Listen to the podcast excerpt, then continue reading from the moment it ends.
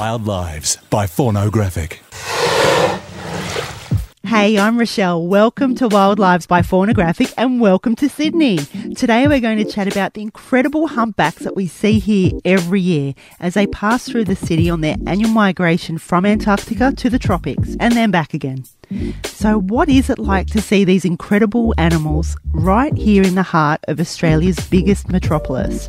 Well, I have a couple of mates who can help explain that. So today we're chatting to naturalist guide Annie Scarrett and also to Jonas Liebschner, who has been photographing the humpback migration right here in Sydney for nearly 11 years. Before we get started though, let's take a closer look at the migration. Every year between May and November, humpback whales journey from Antarctica to northern Australia to breed and give birth. It's a 10,000 kilometre round trip along East Coast Australia, which is locally known as the Humpback Highway.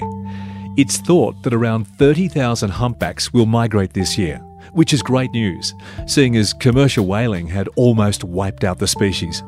In fact, the number of humpback whales on Australia's east coast had plummeted to just a couple of hundred animals by the time we stopped hunting them in 1963. Since then, the population has bounced back, and today, Sydney-siders enjoy a steady stream of humpbacks passing by the city.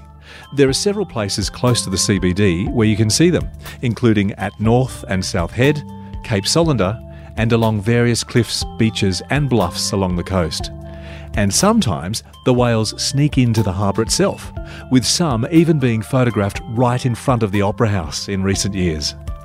Whether you're on the shore or on a boat, you can spot a humpback by looking for its blows or any of the other behaviours that cause splashing, such as pectoral fin slapping, peduncle rolling, or tail lobbing.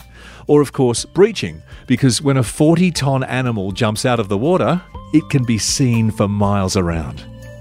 First up, I'd like to introduce you to Annie Scarrett. Annie's been whale watching in Sydney for nearly 20 years and she's worked as both a naturalist on whale watching cruises as well as a spotter. She's travelled all over the world to see whales too, including Antarctica, Tonga, Hervey Bay, Canada, and the Great Barrier Reef, and of course, right here in Sydney. Hey Annie, thanks so much for joining us today. Great to be with you, Rochelle. Awesome. Now, you've been whale watching for a long time, but do you remember the very first time you saw a humpback here in Sydney? Look, you know, I don't think I do remember it. It was quite a while ago, probably, I reckon, in the 1990s. And the reason that I don't particularly remember it is that I'm pretty sure I would have seen a whale, a humpback whale, passing Sydney and not even known that it was a whale because mm. we didn't really have whales coming past Sydney much before that.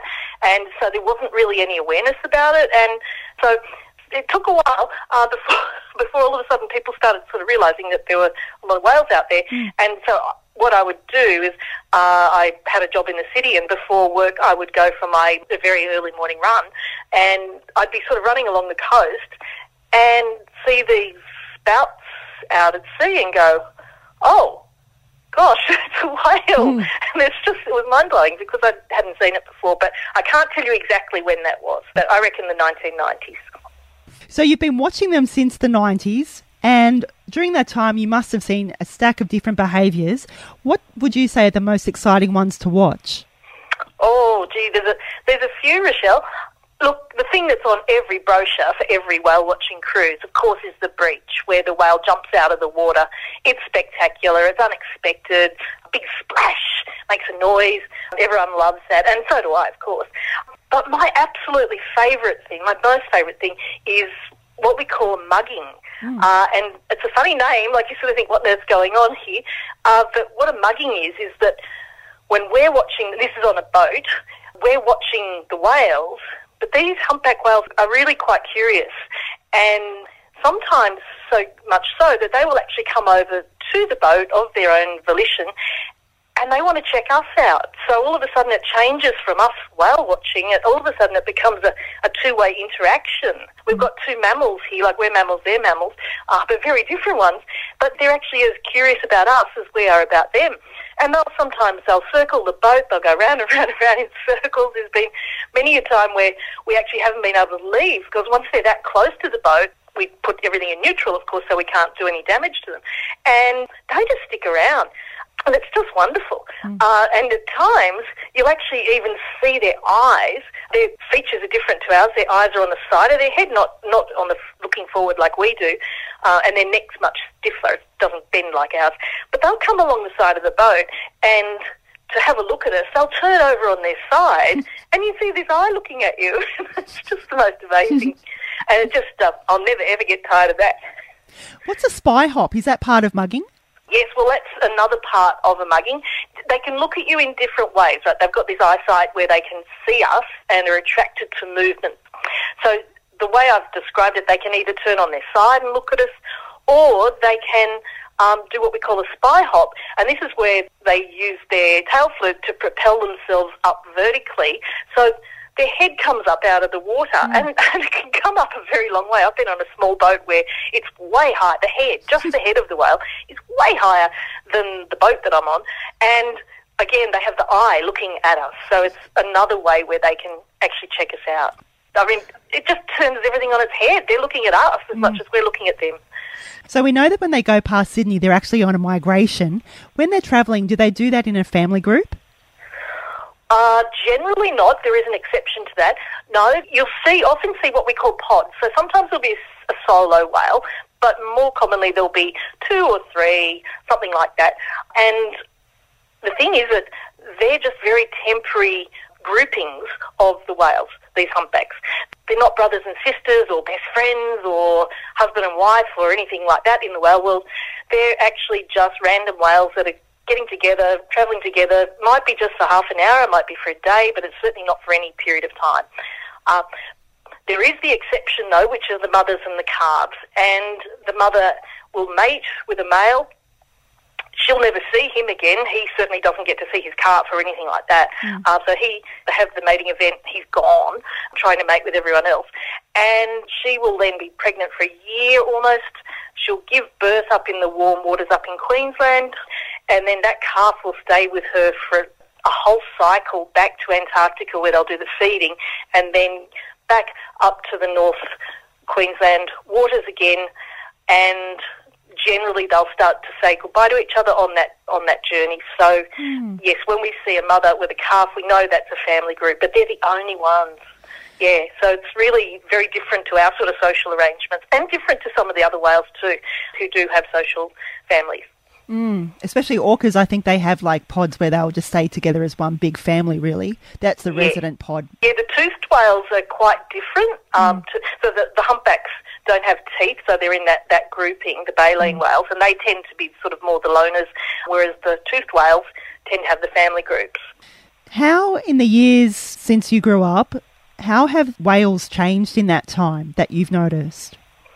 Oh, the numbers? Well, mm. Um, just as starkly as you could imagine. Uh, so I, well, whaling was banned here in the early 1960s. I was born just before that, and I've lived on this part of the coast, just in the northern parts of Sydney, all my life. And like it's not just when I was a child, but well into my adulthood, probably at least half of my life. Whales just didn't factor into the equation of Sydney because they just, well, the numbers, quite frankly, were so low that you just didn't know about them.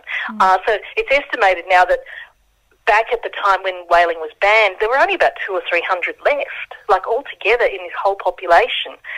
So it was, you know, I think it was beyond rare at that stage that anyone might even see them. Mm. Um, so it, they came from a very, very low base of numbers, and it's taken a very long time for that to really start picking up. But, but boy, it sure has in the last few years, because they're actually increasing at the rate of about 10% per annum. So you can imagine it's like compound interest. Mm. Um, 10% on 10% on 10% every year, uh, all of a sudden starts building up very quickly.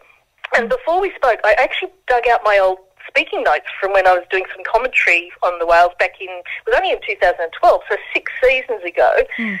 I was saying to people then, and it was accurate, it was estimated that our East Australian population was 12 to 14,000. So that's wow. remarkable that back then they'd already increased to that level. But since then, in this last six years, they've more than doubled to about 30,000, it's estimated now. And of that 30,000, so when 10,000 calves are going to be born up in Queensland very soon, as they come past, we'll have 33,000 whales coming past us south because we'll have the mothers with the calves born at that stage. So they're just booming, the numbers. And every year they'll go up until they get to a point where there's not enough food or whatever, there might be some natural curbs on that population, but it's certainly been going up at 10% for many, many years now. So it's a, well, I just think you don't get to hear many good news stories in the environmental world, mm. but this is one. This is just a remarkable story. Absolutely agree. So you mentioned just a moment ago that you have worked as a naturalist and a guide, but you also work as a spotter where you go on a boat or stand on a cliff and you watch for the whales and then you're able to report where they are. Yes. Can you tell us what you actually look for when you're spotting a whale? Sure, um, and it doesn't really matter whether you're on the shore or on a boat. It's pretty much the same. Uh, and people, everyone says, "Oh, is there a spotter plane up there looking for the whales?" And it's like, no, actually, there's not. We do it the old-fashioned way, but it's the most effective way, which is looking for the blow of the whale. So what that is is that these humpbacks are mammals like us. They breathe air. They have massive lungs, and they exhale that air under incredible pressure. And it comes, when it comes to the surface, it's very hot, the air in their lungs, comes up to the surface, and it's winter when they're coming by us, uh, so it's cool. And so that hot air turns into water vapour, and it looks like a, a spray of steam or, or smoke, a little puff of smoke. And depending on the size of the whale, it, these spouts are quite large, they're a couple of metres high. And particularly when the weather's kind, if it's not too windy, they'll sit there in this mm. just sitting there in the air for, for a few seconds. So that's what we look for. They'll come up to the surface and breathe, just like we have to if we're in a swimming pool. You can hold your breath underwater for a while, but eventually you have to come up to breathe. Mm. So do they.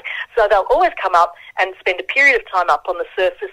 Then they'll go and have their downtime where they're under the surface and we don't see them. Typically that's five to ten minutes. Mm. But the the time, of course, that we're really enjoying is the time when they're up on the surface. So we look for those spouts if we're really lucky, they might do something on the surface. They might splash their tail or their pectoral fin. They might even jump out of the water mm. and do what we call a breach.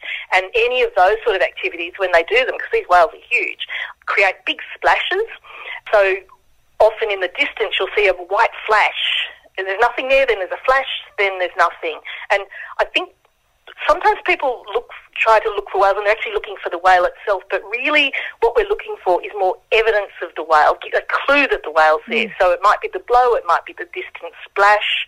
If you're on a boat, occasionally they'll actually sneak up real close behind you or something, and you'll actually hear them before you see them. You'll hear the blow, and you'll hear mm. this and you know immediately where they are. Mm. Uh, but really, the blows are the, the go in terms of finding them. And what I do in terms of technique, I find scanning the area in front of you the best way to do it, particularly if you're on the coast. The higher you can be, the better. So up on a cliff, something like that, not too low. Uh, that means you can see further into the distance. And you're looking for something that's different. It's just not there, then it's mm. there, then it's not there check that it's not a boat, check that it's not a wave crashing on a headland or something.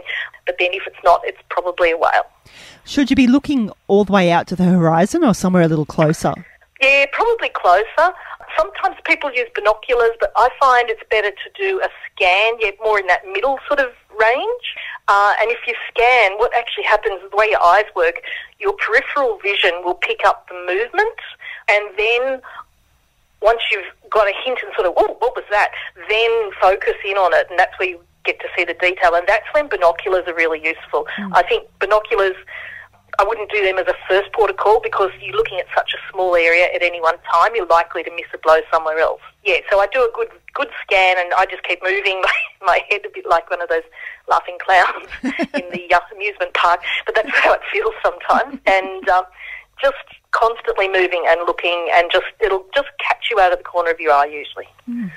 Now, so you've obviously seen a stack of humpbacks, but you've also had a pretty incredible experience with southern right whales. Do you want to tell us about that?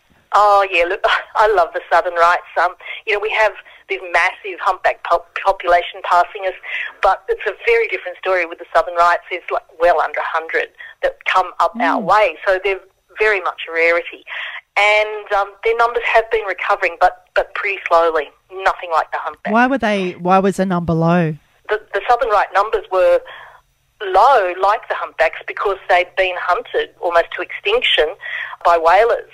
And in fact, the reason that their name is the right, the right part, northern rights in the northern hemisphere, southern rights here, is because they were the right whale to kill. They floated, they had really good oil, and they were very, they're very docile and um, they'll be tend to be in very shallow water. They're very easy, I suppose, just to sneak up on and harpoon. So the numbers are very low, and they certainly have not recovered like the humpbacks. But to my good fortune, this was a few years ago now. Uh, I, I'm a kayaker, and I was kayaking in Sydney Harbour uh, near Middle Head, and there was a national parks boat there with the light flashing, which of course got my attention. And I went over in that area, and sure enough, there was a southern right whale there mm. with its calf. Mm. So this is very rare and very special. And these whales are huge. They're not that much longer than the humpbacks, but they're much rounder and they're really very enormous. And she was she was travelling towards Balmoral. If, if you're in Sydney, you'll know the pavilion at Balmoral. She was heading sort of down that way, heading west. And then, and I just stopped. I was watching and just in awe. Then she did this big arc, and she actually completely changed her direction and came around and checked me out, and like was really very close to my kayak. I'm pretty sure I didn't breathe for about a minute. I just was just amazed.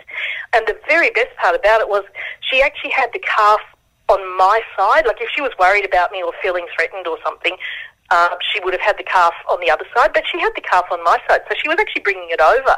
And they checked me out. and it was just um, something, you can never plan something like that. And uh, it was just wonderful.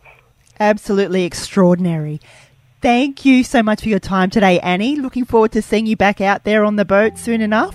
In the meantime, though, if you'd like to stay abreast of Annie's awesome photography and whale sightings, check out her Facebook page at Annie's Whale Watching. And like it. Wild Lives by Faunographic. Now, if you've ever opened a Sydney newspaper and marvelled at an incredible photo of a whale breaching, you can pretty much guarantee that Jonas Liebschner took the photo. He's been shooting the migration for Whale Watching Sydney for over 10 years, and he recently released his very first book called Whales of Sydney. Hey, Jonas, thanks for joining us. So, you recently put together your first book, and during that process, you had to pull together 70,000 photos, go through those, and then decide what you wanted to include. It must be pretty hard to pick a few favourite shots, but you did. Tell us about that. Oh, it's very, very hard to do that. As you said, there's about 70,000 photos to choose from, and they're just the photos that actually ended up on my computer. I would have taken, I don't know, 200,000 photos or so in the 10 years that I've been doing it. Choosing the, the favorite ones very hard to do because there's a bit of a difference between what I personally like and what I think would be good to be in the book. Mm. So there's obviously a few shots with wild in front of the Opera House, nice sunsets, big breaches in front of the city skyline, just nice lights where, where everything is sort of technically perfect. So I ended up choosing about 200 odd photos mm-hmm. and they're, they're in the book now, yeah. Awesome. Last year, you actually took a photo that I've never stopped envying, and it was of two whales breaching at the very same time. Can you tell us a little bit about what happened that day? Sure. That was actually only the second day of the season uh, last year. They were the very first humpbacks we've seen. And we just got extremely lucky, I guess. We had them breaching a little bit before that. And I was basically ready for it. And they just came out at the same time. And I just snapped away and I had the best photos of a double breach. That's what it's called when two whales jump out. Um, on after ten years, only on the second day of the season. Do you know why they do that? Nobody really knows exactly why they breach. Uh, certainly not a double breach anyway. Mm. There's plenty of theories why they might be doing it, but nobody knows exactly why why they jump out. Sort of the most likely one, I guess, is for them to communicate with each other. If you can imagine a 50 odd ton whale splashing down into the water, that sound travels very, very far. And sometimes we see a whale that is jumping next to the boat, and mm. all of a sudden another one starts jumping that we didn't even know about, I don't know, maybe two miles away. So probably communicating with each other. Uh, we also think that they might be doing it to get rid of parasites that grow on their bodies, barnacles, for example. I got a good photo a couple of years ago where you can actually see after the breach a big splash with one barnacle flying through the air. So there's proof that that's one of the reasons. There is also another one is that they might be just looking at us. Some of the photos that I've taken, you can see them having their eyes open. So many, many theories why they might be jumping. No one knows exactly why they're doing it. And I'm sure all the theories that we do have are probably true in some way. But in any given moment, any given breach, who knows why Mm. they're doing it. But it's certainly amazing to watch. It definitely is, especially when you get amazing photos as you do. Throughout your career in Sydney, you've seen a few other species around, haven't you? Including a blue whale. Twice, actually. I've seen them twice. Uh, humpbacks are obviously sort of the ones we see every single day. Um, we see them from mid-May to the end of November for about six months. And then they would be accounting for, I guess, 99% of all the whale sightings we get off Sydney. Number two, I'd say, would be minke whales. Uh, they're kind of similar to the humpbacks in, a, in the sense that they're also migrating up and down the coast, but they're just a lot less visible in Sydney. So we may be going past minkies almost every day, but the humpbacks are just sort of the star attraction, I guess, because they're most mostly uh, jumping around, splashing around, doing all the stuff we want them to do, and minkies are on the quiet side. So we don't, if we ever come across one, we usually leave it pretty quickly because they're not quite as exciting as the, as the humpback whales are. Um, we also get southern right whales. They are usually in August. We see a couple of those. They, they can be pretty cool. They can also jump out of the water, but Oh. mostly they're just sort of floating around. Not too much fun. Uh, they're actually very close to the coast. So in August, when we're watching humpbacks, we'd be maybe one to two miles out to sea, and we'd probably miss most of the southern rights unless they're jumping around. And then Oh.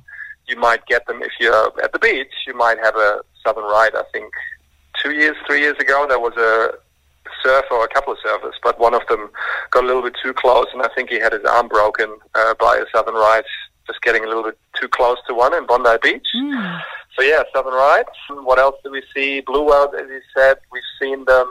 Again, I've been doing this for ten years, and I've seen two blue whales. So it's not something you should expect when you come whale watching, but you never know. Uh, they're certainly out there, and uh, we've seen them twice in 10 years. I think it's been a couple of years now. I think three years ago and maybe five, six years ago, we've seen some blue whales. Pretty amazing, obviously. Uh, they, they are as big as our boats. They can be up to 30 meters long, 200 odd ton in weight, so pretty incredible to get close to a blue whale. And what about dolphins? Everyone, everyone loves dolphins, especially you, Rochelle. Yes. uh, we, we get them fairly regularly. Um, I would say almost 50% of all the trips, but sometimes you have them on every trip for a week or two, then you don't see them for a month, and then you see them again. So it's it's a bit random, but uh, there is certainly a few dolphins off the coast, and they are different to the humpbacks, which are migrating, so you only get to see them for six months. The dolphins would be there all year round, and uh, usually there's common dolphins and bottlenose dolphins. They're sort of the two main species that we get off the coast of Sydney. You also mentioned birds a few minutes ago. What about those? What are the highlights? Birds, there's a lot of seabirds of Sydney, so if you, if you like the seabirds, you can certainly come out and have a good time. Uh, even if you're not too interested in the wilds, we usually get uh, quite a few different albatross species. So the black brows are your main ones, uh, yellow nosed. Occasionally you see royal or wandering albatross, which have an incredibly big wingspan of about four meters. There is gannets, they kind of look a little bit like an albatross, and really amazing. Um, you've seen it yourself, but if you don't know about uh, the gannets, they're really, really good at flying quite high and looking for fish. And then once they've seen something, they shoot down like an arrow straight into the water. There's some pretty cool uh, video of that, actually. You'll, I'm sure you'll find it on YouTube. I think it was a David Attenborough thing. And yeah, they hit the water at, I don't know, 100 kilometers an hour, like literally looking like a, an arrow, and they can outswim fish underwater. And then you see them 10 seconds later popping up with a bit of fish in their mouth, and then off they go again. So That's incredible to crazy. see those. Yeah. Yeah. Uh, I must say I'm not that interested in the birds myself because every time I take a photo of an albatross, the whale seems to be jumping out of the water somewhere else. And I guess that's sort of the priority for me. So I, I stopped taking photos of birds. But if you like birds yourself, then uh, you can come out and uh, see them on pretty much every trip as there's always a few of them around. Now, last year you also, I mean, you've seen Migaloo a few times, but last year you saw him at sunset just south of the city. What's so special about this guy? He's white, and all the other whales are not. He's one of the only ones uh, was totally white. Um, humpback whales, the ones we get in the southern hemisphere, they're usually sort of black and have a white belly and their pectoral fins, like the very large fins on their sides, which are about a third of their body length, so about five meters. Fully grown, they're about 15 meters long. Uh, they're usually black on top and white underneath, but Migaloo, he's um, one of the very first, or the first all-white uh, humpback whale that was ever seen. By now, there's about three, I think there is at least, uh, that are known to people, but Migaloo was the first one. I don't know the exact year, I think it was 91, 87 or something that he was seen off Byron Bay for the first time, Mm. so he's fairly old by now, but uh, a, a guy a male whale. Uh, some people have taken some uh, DNA of him, and he's proven to be a male. And yeah, he's totally wild. Interestingly enough, he's not um, an albino whale. Mm. Apparently, it's called hypopigmented, so he's just basically very white. And so he's the superstar of the whale world. Um, I mean, what are your chances of seeing an all-white whale if there's one out of now 30,000 whales that are going up and down the coast? So it's quite quite special Mm. to have seen him twice. As you said last year, we had him uh, pretty randomly. Um, I think he was seen. It was on the, on his way south. So just to say something about that, usually the whales are going north. Uh, that's what we call the northern migration, going from the Antarctic to somewhere close to the equator. So that's the northern migration from sort of mid-May to mid-August, and all the whales are swimming south again from mid-August to the end of November. So last year, um, when was it? I think in September, and he was seen off the Gold Coast a few days earlier. And humpbacks tend to be fairly sort of average in their, their speed that they're swimming. So once he's been seen a certain uh, distance away from Sydney at a certain time, then we can roughly guess when he should come past Sydney. So we had our window of when we thought he might be coming past, and um, it turned out to, to be our lucky day that day. And we were watching some other whales of Bondi, I think it was, and I just happened to see a splash way in the distance, like a, no way of telling if it was Migaloo or not, but we sort of expected him to be around. So we thought, oh, well, let's just have a look at that. It might just be him, maybe not, but uh, you never know. So we went there and we, we saw it splash again in the distance, like still too far uh, to tell that it's him. And we roughly stopped where we thought the whale was going to be, and he ended up having a very long downtime. Downtime is when the whales are underwater, they're, they're air breathing like you and I, they're mammals, so they have to come up. And on average, they do that for about five minutes, but this one, Migaloo, in the end, uh, he was down for about 10 minutes, so a little bit longer to wait, so we just stopped where we thought the whale was going to be, didn't know it was him, and then he popped up a couple of hundred meters from us, and he was white, and everyone thought, oh my god, it's him! and it's it's an interesting one because in the moment you can't really, or I certainly didn't really have any emotions. I sort of went into work mode, if you will. Like my job is to take the photos, so I didn't want to blow it. So I was just very focused, making sure that I'm not distracted by anyone. I gave my phone to one of the deckhands and I told him, call Channel 7, Channel 9, call the newspapers. Everyone needs to know. And uh, if he would have jumped out, which he didn't in the end, unfortunately, uh, yeah, if I would have missed that, I think I would have just jumped in the water and never returned to shore again. So, yeah, very focused. But in the end, again, as you said, we ended up having a bit of impromptu sunset cruise with him. Uh, I was on our big boat. We have two boats, one sort of quite large, 30 meter catamaran that usually does uh, fast ferry services after the whale watching, so they can't just stay out for another hour or two. But we have our little smaller boats called Totally Wild, only 27 seats, sort of a high speed uh, runabout whale watching boat, and they could stay out longer. So I actually jumped from one boat to the other in the middle of the ocean just to stay there until the sun goes down, and it was just literally too dark for photos. And we cruised down the coast with him. He was very relaxed. Uh, he couldn't really care less about us being there, and um, yeah, he didn't jump out. I guess third time lucky. I've seen him twice now, so when I see him next time, hopefully I will. Then uh, I get him jumping out. But yeah, once in a lifetime, twice in a lifetime. Twice for me in a so far. lifetime. Yeah. Super lucky. You, you got close yourself, I Rochelle? did Just not. Just for people Sorry. listening, after, after Jonas had found Migaloo in the afternoon, um, I saw him the following day and we kind of worked out that he might be in Merimbula, which is down on the New South Wales south coast. And we've got some friends who run a whale business down there as well. So another mate of mine and I, we did a massive road trip to try to stalk him down there, but unfortunately we weren't successful. But you know, you got to you got to be in it to win it, don't you? Six hour one way drive, right? So you spend 12 hours in a car to hopefully see a white whale. You're clearly addicted to whale watching. if you go Certainly wouldn't be seeing him on my couch Yeah. though. So you know, you have to No. give it a go. Maybe this year's the year. I reckon it is. I got a good feeling. Come on. Just to just to um, talk about that second sighting or the first sighting we had of him. Again, this last year was him going south, Hmm. and the first one was in 2014, and he was going north.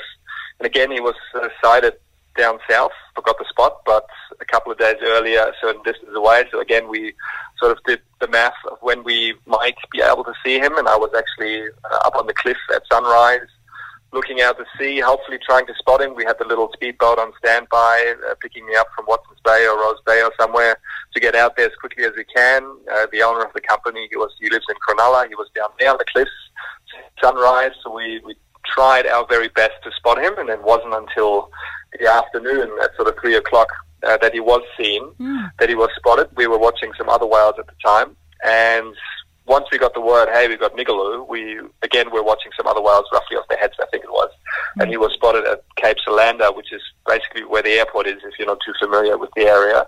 So a fair distance away from where we were. So we obviously went flat out uh, as fast as the boat could go down there to to hopefully try and see him. And never before have I gone past so many whales because it was I think late June, late June, so peak of the season when there's literally hundreds of whales off the coast in a day.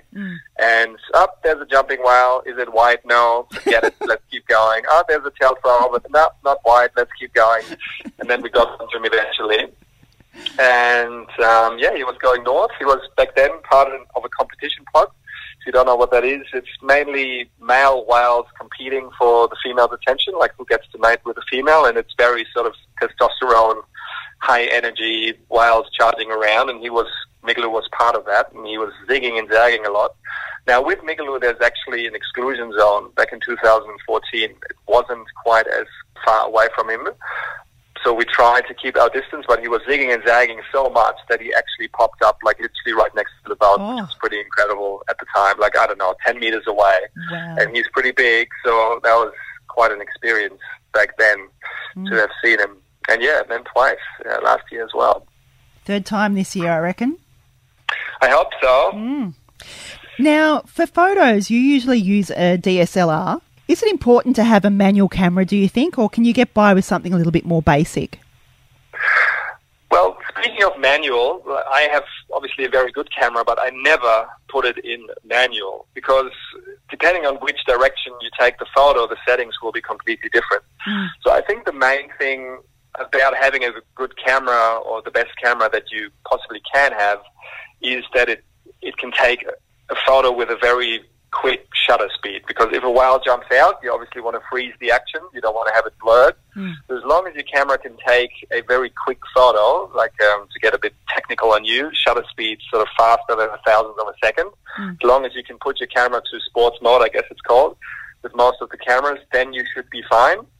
Having a bit of a zoom obviously helps as well. Uh, usually the rules of whale watching dictate that we're 100 meters away uh, from the whale. So if you have an iPhone or whatever with, or a Samsung phone, whatever it might be, then that might just be a little bit too far away because most of the phones have uh, kind of like a wideish angle camera on there. So as, lo- as, lo- as long as you have a bit of zoom on your camera and you can put it into sport mode, then you should be able to take a half decent photo. But the most important thing is just to be ready at all times. Like you, everyone on the boat thinks my job is easy, but it literally involves me just staring into one direction for two hours and hoping that a whale jumps out, which most of the time it doesn't. So every time you want to quickly go to the toilet or get a coffee or a biscuit or whatever, uh, I eat way too many biscuits on the boat. But um, when you do that, the whales seem to have a sense for when you're not ready, and that's exactly when they jump out. So if your memory card is full and you have to change your memory card, that's when it's going to jump out. if you look the other way, that's when it's going to jump out. So just got to be ready all the time, and then uh, hopefully you get some half decent photos of one. Awesome. Well, in the meantime, we can always check out your book for some incredible photos, and I'll be putting the link direct to purchase on my website. Yeah, thank you very much for your tips, Jonas. Awesome. Thank you. You're welcome. And that's a wrap on this episode of Wild Lives by Faunographic. Hope you enjoyed it hope to see you out whale watching here in Sydney soon. In the meantime, if you'd like to see Jonas's incredible pics or if you'd like to check out his book, head to his website www.whalesofsydney.com or mine, faunographic.com, where I'll post all the info. Catch you next time. Wild Lives by Faunographic. Follow us on omny.fm or search for Wild Lives by Faunographic on iTunes. Subscribe today and you'll never miss an episode.